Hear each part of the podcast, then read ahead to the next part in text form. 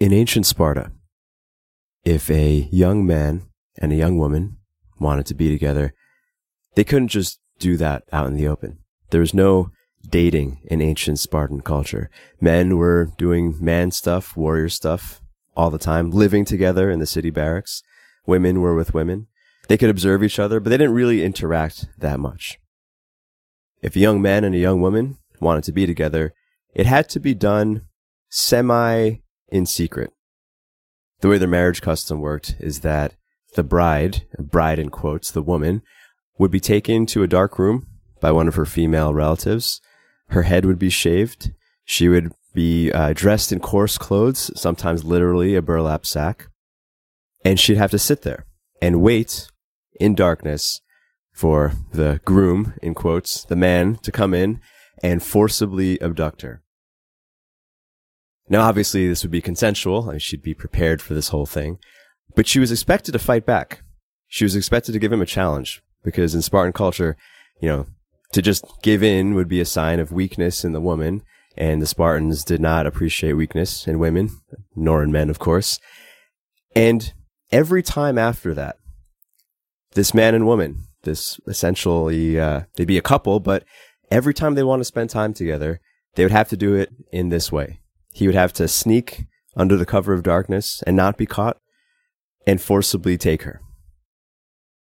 Only at age 30 was the man allowed to leave the city barracks and move into a, a home with a farm with his wife. But until then, it was very common for a man to father multiple children by his wife while never having spent any time with her in the daylight. The primary reason for this strange custom was that they wanted to ensure that couples, married couples, maintained lust and attraction for each other. The Spartans believed that if they had to fight or put in a lot of effort to see each other, because even, even after the first many encounters, the man still had to sneak, right? If, if he got caught, he'd be punished. So he had to sneak and they, they had to, there was a lot of effort involved in just seeing your partner. By having all of this, it would increase the lust. It would increase the mystique by having this great separation, this chasm that had to be crossed in order to have intimacy. They would always appreciate or they would appreciate the intimacy much longer. And basically it was a way to avoid something that's pretty common in domestic couples where you spend a lot of time with each other and slowly the, the passion fades, even if you still like each other a lot. When it comes to polarized relationships, sometimes separation and friction and conflict to a degree is a good thing. In a recent episode on how to help her into her feminine, I spoke about how in a healthy polarized relationship, there needs to be a balance between asymmetry and connection. All asymmetry and no connection, well, then you probably hate each other. But all connection and no asymmetry means you're probably kind of like brother and sister or, or roommates. And that's also not fun. In a more recent episode on how to fight with your partner, I spoke about how while fighting should not be a common thing in any relationship, when it does inevitably happen, it can be used as an opportunity to build intimacy. But also conflict and emotions that we might call dark when it comes to relationships they're also an opportunity to increase passion and lust and polarity. And even in the absence of something dark like that, we can kind of like the Spartans manufacture opportunities to create a little bit of friction, a little bit of heat for the sake of rekindling passion and romance and real, like visceral attraction in our relationship. It does require us to take off our PC nice guy masks. It does require us to at least dip into maybe some taboo feelings or thoughts or actions, which is why I'm calling this transgressive polarity. There's a transgressive element to increasing heat in this way. Because it's okay and actually perfectly natural to have some, have emotions in your relationship other than lovey-doveyness. That's one really nice one. But there's other great ones. There's other great ones can also contribute to the mutual fulfillment of the relationship if you're willing to go there. Love and lust are certainly not supposed to be comfortable, And sometimes it's okay for things to hurt a little bit. This episode will speak about alchemizing repulsing feelings into attracting ones. We'll speak about the wheel of consent. We'll talk about dread game from the red pill world and also some simple actions that you can take in your relationship to increase the heat. Some quick announcements. History of Man podcast episode three is out this week. it's been a very long time coming. Been spending the last couple months preparing for this intercontinental move to Mexico from Thailand, so it's uh, delayed me. But if you found the opening story of this episode interesting with the Spartans and their marriage customs, you probably want to check out this episode. We cover the Greco-Persian Wars and Sparta versus Athens culture in the Peloponnesian War and how that affects the way we think about life, but also masculinity today. That's at historyofman.substack.com or search for History of Man Ruwan in your podcast app. And if having a chill nervous system is important to you, you might want to check out Kudra. Kudra is my brand for the super herb Jiaogulan, also known as Amachazuru. It is an herb that has many health benefits, one being that it helps regulate your internal homeostasis. So if you're wired, it'll help you chill. If you're tired, it'll help you wake up. I drink it every day right after my morning coffee. That's at drinkkudra.com, drink, K-U-D-R-A.com. We also have new, smaller packaging if you want to check that out. This is episode 160, Transgressive Polarity, when it's okay for love to hurt.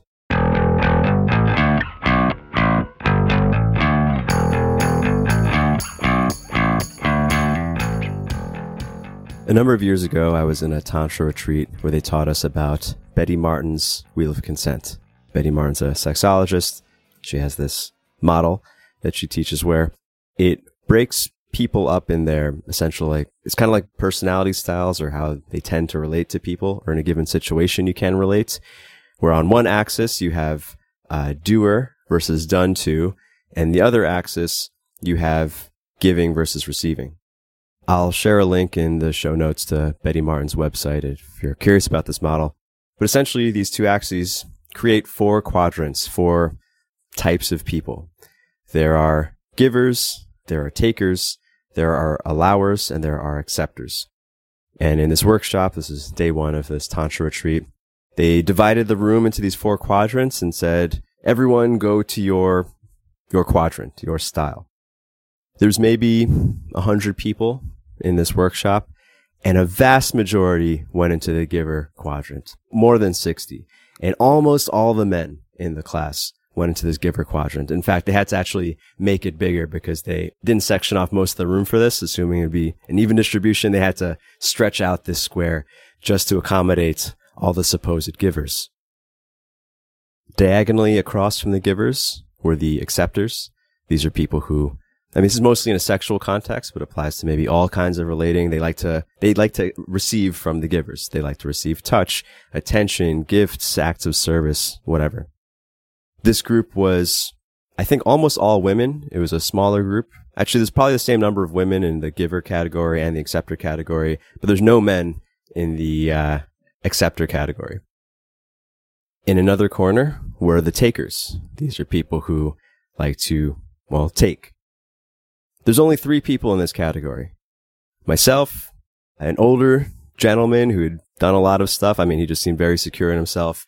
And one woman who, she was kind of like a, a masculine lesbian. I don't know how else to describe her, but hopefully that gives a good image, right? It was the three of us only in this whole room. And diagonally across from us were, was our counterpart, the allowers. These are the people who like to be taken from by the takers. I remember looking around at the at the wheel of consent at these you know four categories me being in the extreme minority and thinking to myself and i later told the, one of the facilitators my friend laurie handler handlers over over dinner that most of the givers must have been kidding themselves right because especially the men who i feel i have more opinions on uh, the men i think most of the men if not all the men were there because the giving category is the one that seems good right it seems the most noble. It seems uh, it fits the nice guy paradigm of like, hey, I'm here giving. But I strongly believe that many of them were kidding themselves. Maybe they were uh, you know, hiding their taking nature for the sake of looking good to everyone. They wanted to be seen as a nice person.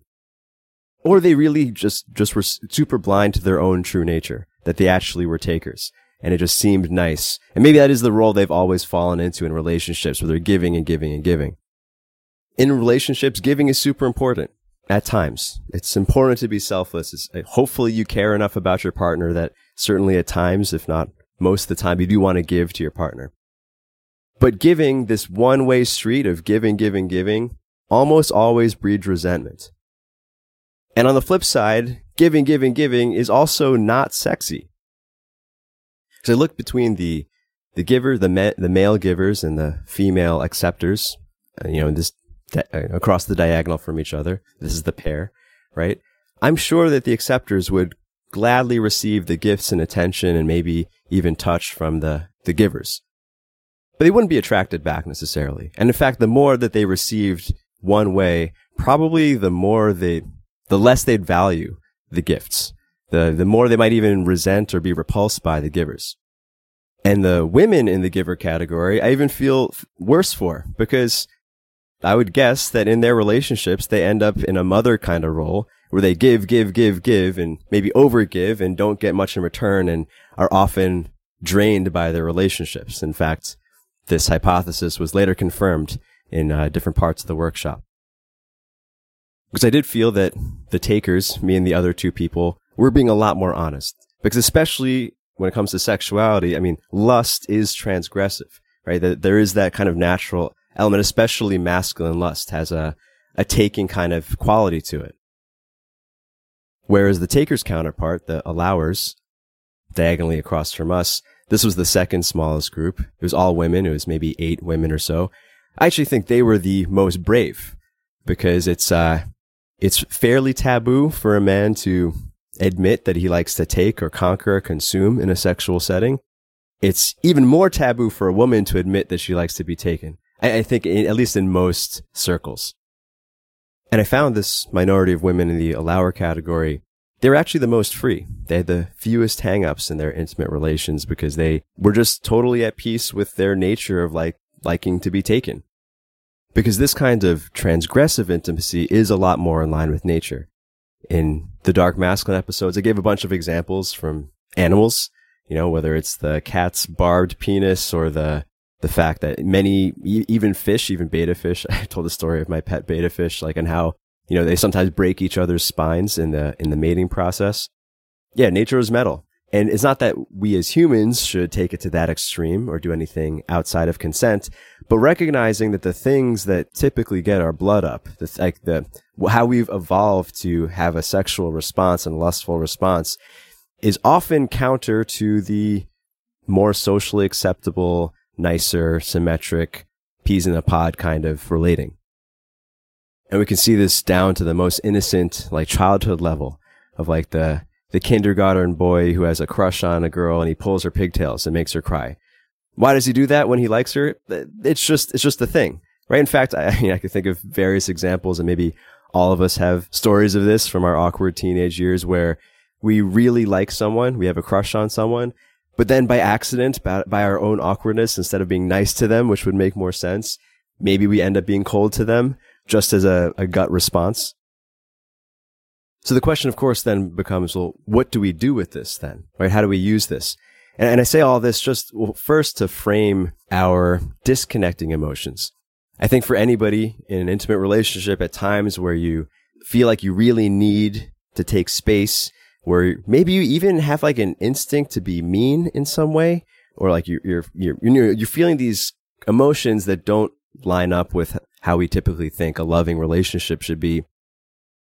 It's not that that's wrong and has to be suppressed. In fact, you know, of course, no emotions should be suppressed, but it's that, you know, we could look at the little boy who pulls the pigtails. There is a way to express it in a way that can add something to the relationship.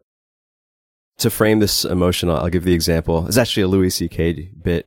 Uh, I forget what the actual joke is, but he sets it up by saying, you know how sometimes a puppy is so cute, like so cute that you just want to bite its face. That actually might be the whole joke, but like that kind of feeling doesn't really make sense rationally. Or like, like when a, a baby is so cute, you like, there's something in you that just wants to squeeze it to death. That I would say is this kind of consumption instinct. It's like a very primal, pre-rational instinct, which maybe goes down to our circuit one, like our reptilian, you know, reptilian complex in our nervous system of like, at that level of proto consciousness, the way you interact with the world is by eating it, by consuming it. Everything is through the mouth. This actually might be one of the roots of why we use our mouths in lovemaking. Because when a, a non-sapient predator, whether it's a snake or some other reptile or a fish, when it sees something that it wants, uh, another living thing that it wants to put inside of it, it makes it feel good. There's pleasure and uh, various other uh, motivating hormones that release in the body. It, it does so with aggression. It, it does so, you know, it's not that you can say that the snake is angry when it, you know, eats a rabbit or something, but it is there is like an instinct of aggression to consume it and to take it into its own body. For a, a softer example of this, this instinct, and actually almost a counter to what I'm saying, but I think it's the same instinct. It's like when you're feeling super in love with your partner and like you, you are feeling in that super lovey dovey mode. Sometimes when you cuddle, you want to cuddle like so hard that you can't get close enough. Like you can't quite merge as much as you, as you want. That kind of cuteness, that kind of cute feeling where you just want to like maybe crush your your partner and like consume her into your body. I think this is also the same thing. It doesn't make sense rationally, but it is a, a feeling that I think is pretty universal. So back to how. What what do we do with this? The way I've played with this is anytime I feel like a, a, a slight hint of it might not even be fair to call it annoyance yet. I think when uh, when it compounds or it's ignored or suppressed, it can end up being some a more conflicting emotion. But anytime I feel like a slight bit of annoyance with my wife, which I think is natural, mean, you you live in the same space with someone who's different than you. I mean, and men and women are different. You know, especially in a polarized relationship, which is different. I think it's it's natural to have little bits of annoyance. Whenever I feel like a little bit of annoyance, I try to use it. I'll try to honor the instinct in a more acceptable and loving way, usually with humor added on top. So, for example, uh, my wife is a, a fairly dominant woman. I think just the way she's grown up learning to speak to people is, is pretty direct. And, and sometimes, I mean, this might be a European thing. She's Dutch. Sometimes comes, comes off as a little commanding to my, to my American perception. And sometimes, especially when she's tired, overwhelmed, maybe a little annoyed about something herself, she'll she'll speak in a kind of commanding tone, like, "Hey, come here, do this, go get this," and and in itself is not a, b- big deal, right? But it does hit on some level of like, well, for one, I would not want her to talk to me like that on a regular basis. That would detract from our polarity. That would that's setting up a a negative dynamic, even if it's just a, a tiny little bit. Um, but also, you know, I, I, don't know, maybe you call it my ego, you can call it uh, insecurities. I just don't like to be talked to that way especially by my wife. So there's like a, a knee jerk reaction in me. It's a very small because it's a very small example, but it's something that wants that it feels like I want to push back. So I'll approach it with humor. I'll, I'll honor my instinct while doing it in a way that is fun and playful. So usually when she like tells me to do something, I'll get in her face and say, don't tell me what to do. And I'll grab her by the neck or by the waist and pick her up and throw her on the couch and do something silly and maybe kiss her right? In a, we can, we can say like a playfully transgressive way. It's obviously silly. It ends up being just the, you know, just a moment of physical touch between us, but it still expresses the real instinct, the, you know, maybe even insecure instinct if, you know, we want to really be, uh, critical of me. Uh, maybe an insecure instinct to attack in some way, but it's in a way that feels good. It's a way that restores the polarized dynamic that I like to have with her in a way that also, fe- like, you know, also communicates clearly that I love her and care about her. And this is not, you know, an attack against her. And I've, I've actually found that if I can honor the instinct when it's, you know, when I hear it at a whisper, so to speak, when I can honor the instinct when it's very small and not so consequential, it prevents future times of having to blow up, right? Like if I let that happen 50 times where she, you know, makes these comments to me that doesn't feel good and I don't address it. It, it, of course, it'll be extremely difficult to address it playfully at that point, right? It'll have built up so much pressure that there's no way for it to be expressed without it being aggressive and leading to a fight, as opposed to leading to a play fight, which is much more fun. Because the principle here, and this applies to everyone, both men and women, is that if you are really, really honest with yourself about everything in your relationship, every little thing, even the little things that you maybe don't want to think about because it might lead to conflict, but you're really honest with yourself from the beginning, right? You're honest from the get go. It becomes a lot easier to find ways to express those feelings in a way that can actually increase the fun in your relationship as opposed to having to be a fight. And this goes for every kind of negative feeling, like the feeling that you want more space, the feeling that, uh, you know, anytime, anytime I feel anything that or I, I, try to do this, right? This is the ideal that there is something that could lead to resentment or a little, bit of ounce of resentment. You know, yes, you, you know, what I think most relationship advice would say is like, okay, have a talk, you know, takes, I know, I know some couples that seem to be very healthy. They have like scheduled, let's talk about our relationship time. I think that's cool. I, I'm all for that but I prefer my way better. I think my way is a little bit more fun, where it can be addressed in the moment without having to have a serious conversation in a way that can be a little sexy sometimes. I mean, one of these common feelings I think is periodically comes up for both men and women is the desire to be apart sometimes. Desire to take some space, spend some alone time, be it for hours or for weeks or for days. And maybe weeks is a long time. It depends on what kind of relationship you have. But, uh, you know, when it's not listened to early, it ends up breeding resentment. Where it's when it is listened to, it can be a, this fun thing of like, oh, it's, it's great to miss each other sometimes. If you've been together a while and you, you're used to spending a lot of time together, like to a codependent level, it might feel very transgressive to be like, Hey, maybe we should spend less time together it can feel like a little shaky, like, oh my God, is this gonna, is this gonna come off as rejection or this and that? But if you're honest with the feeling, I mean, the sooner the better, the more, the more easily it can be transmuted into something attractive. And the last thing I'll say on this point, and this is specifically when it's maybe gotten a little bit past easily turned into humor, like where you have like kind of a hostile fighting energy, you can use this too. And I have to say this with caveats because for some people, this might be very foreign. A man very steeped in nice guyness or a woman very steeped in people pleaserness. This might just seem so foreign that it's like hard to put this into a consensual context. But if you have fighting energy, right? You, you just like feel hostile to your partner and, and maybe have an instinct to make them feel bad by saying mean things or maybe you have even an urge in you to hit them or something, right? This is going into, you know, dark, dark feelings when when it does happen in people, you don't want to think about it, you don't want to admit it to yourself.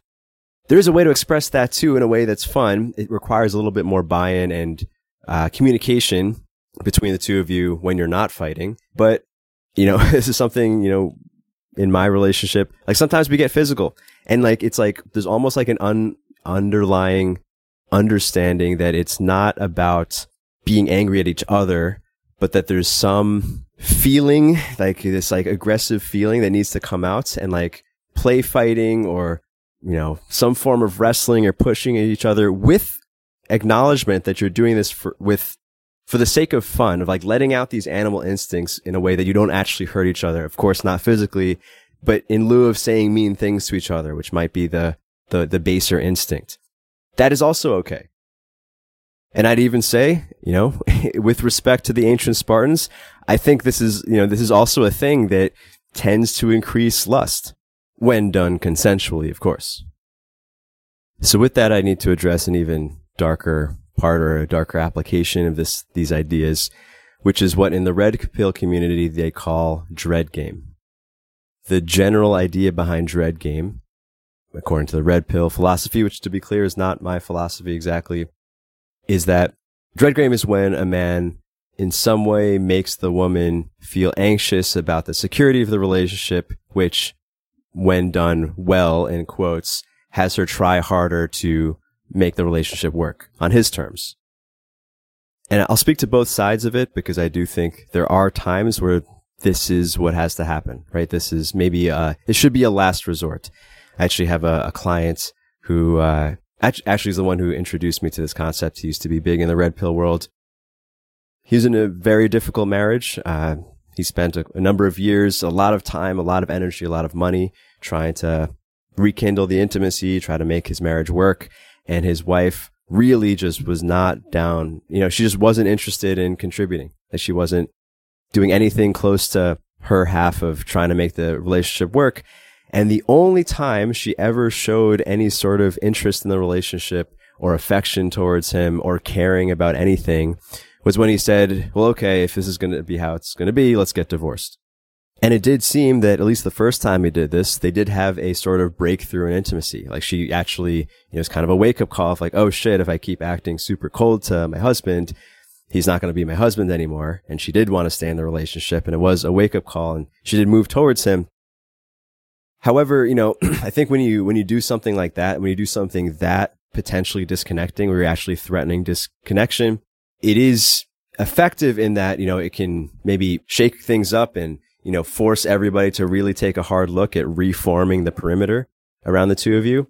But you can only do it maybe once, maybe once every very long period of time. It really should be a last ditch, a last resort because one, if you're threatening it all the time, it'll be like boy he cries, cries wolf. And eventually your partner's going to be like, okay, well, they say this all the time and nothing ever happens.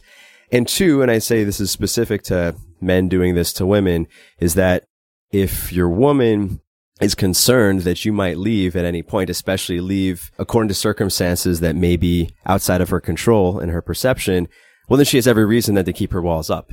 And actually, that's a kind of uh, dynamic you definitely don't want to enter into your relationship because that's only going to cause her to do more things that are counter to what you want.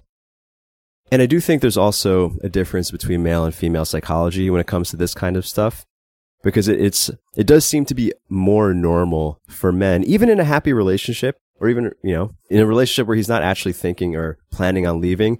It's a little bit more normal for a man to think of alternative timelines, different permutations, different like oh, what if I was with her, and what if I lived here, and what if I did this, right? You know, this is just uh, anecdotal on my end, but I do have you know I've spoken to a lot of people about their relationships. This does seem to be a little bit more normal, whereas when a typical woman is thinking about being with another man, that's almost always a very bad sign, right? She's, you know, women are, tend to be a little bit more, we can say Newtonian or, or Aristotelian in, in their view of relationships. It's like if they're with a guy and they're in love with him, that's the timeline they're committed to. That's the permutation they're focused on. They don't think about other things. When they start thinking about being with another man, that almost means like, that almost means that they're not interested in being with the man they're with anymore. And I think this is important for men specifically to be aware of because while, you know, every little annoyance or even when you're otherwise happy in the relationship, your mind might wander and think about, you know, what, what it would be like to be with various other kinds of women in different situations. I think there's also, uh, you know, a game theoretical reason for this with our biology. You know, sperm is cheap, eggs are expensive. It's natural for a man, especially with abundant resources, to think about mating with a, a diverse uh, set of partners. Um, whereas women, they have every evolved reason to really commit to the relationship they're in. They can only have one man's baby at a time, so they should really focus on making that one work. So, for men, I think it's important to recognize this that you don't want to introduce this idea of ending relationships unless it really is necessary. And if you do do that because it's the last resort, because, you know, everything else has failed, either, you know, you should be serious about ending or more importantly, this should happen beforehand. If you're going to have this like break in reality of, Hey, the, the relationship, uh, could end if certain things aren't met. When that talk happens, you should really focus on making rebuilding the perimeter such that Hopefully it never has to happen again. But on that note, while it's not healthy for your, your woman to be constantly worried about the security of your relationship, that's not going to incentivize her to be in her feminine. It should be understood in some way that your relationship is not unconditional. And this is the one, you know, if you're going to go that far, I would say you just make sure this belief has gotten across and don't push it beyond that. Like you don't want to threaten or anything like that because that's all, it's all going to lead to probably the end. However, both parties should understand that the relationship is not unconditional, right? They can't just flail about and, you know, dump all their traumas and, you know, otherwise just be a, really shitty person to their partner just because they believe that that person's going to stick around, which is kind of the unconscious, one of the unconscious reasons why we tend to be mean to the people we love the most, as discussed last episode. If you do ever go in the direction of dread game, the only goal, I would say, if you're going to dip in that dark water is to get across that understanding. The relationship is not unconditional.